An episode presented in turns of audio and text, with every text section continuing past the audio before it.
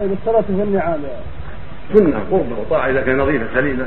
ولكن لما جاءت المفارش هذه وصار الناس يدوسونها ويقفرون على الناس وأكثر الناس ما يبالي بنا عليه ولا يعتني بها فلولا يحملها ويجعلها في مكان خاص حتى لا يقدر الخروج على الناس لأن أكثر الناس لا يبالون ولا يعتنون بالنعم وليس عندهم بصيرة في هذا ولما كانت المساجد على حالها الأولى حصبة ورمل ما يضرها ذلك.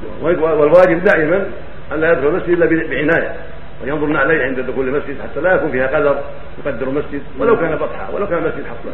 ليس له دخول المسجد إلا بعد النظر من عليه وقلبها حتى يزيل بها من أذى ثم يصلي بها لا بأس كما صلى بها النبي صلى الله عليه وسلم. لكن اليوم بعد ما أخرجت المساجد وصار فيها خروج ثمينة والشيء يؤثر فيها أقل شيء يؤثر فيها وربما نفر الناس من الصلاة عليها وقضاء الجماعة فينبغي المؤمن الا ينفر الناس بل يكون عونا لهم على أداء الجماعة.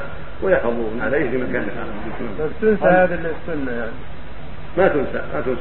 نعم نعم. هل استعمال فرجال مقمعه إذا ما نسوا إذا ما نسوا النافله ما يضر. المصيبة إذا نسوا الفرائض. نعم.